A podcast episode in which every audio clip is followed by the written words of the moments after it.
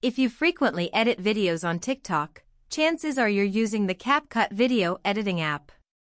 However, there's one part of the app that is annoying, especially if you want to put your own name on the video, the watermark. Fortunately, removing the watermark is a relatively straightforward process. In this article, we'll tell you everything you need to know. How to remove the watermark at the end of the video in CapCut.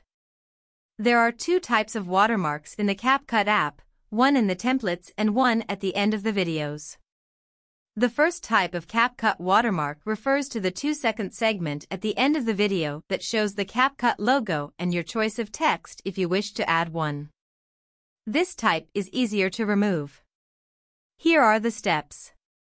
Launch the CapCut app on your phone. Add a new project by clicking on New Project.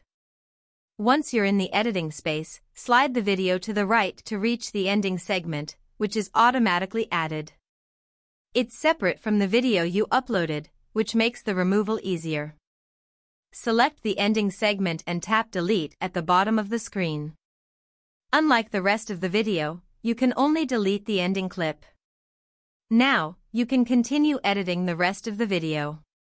When you finish, export the video by clicking on the arrow pointing upwards in the top right corner of the screen. Next, upload it to TikTok, share it on your other social media accounts, or just save it to your device by clicking Done.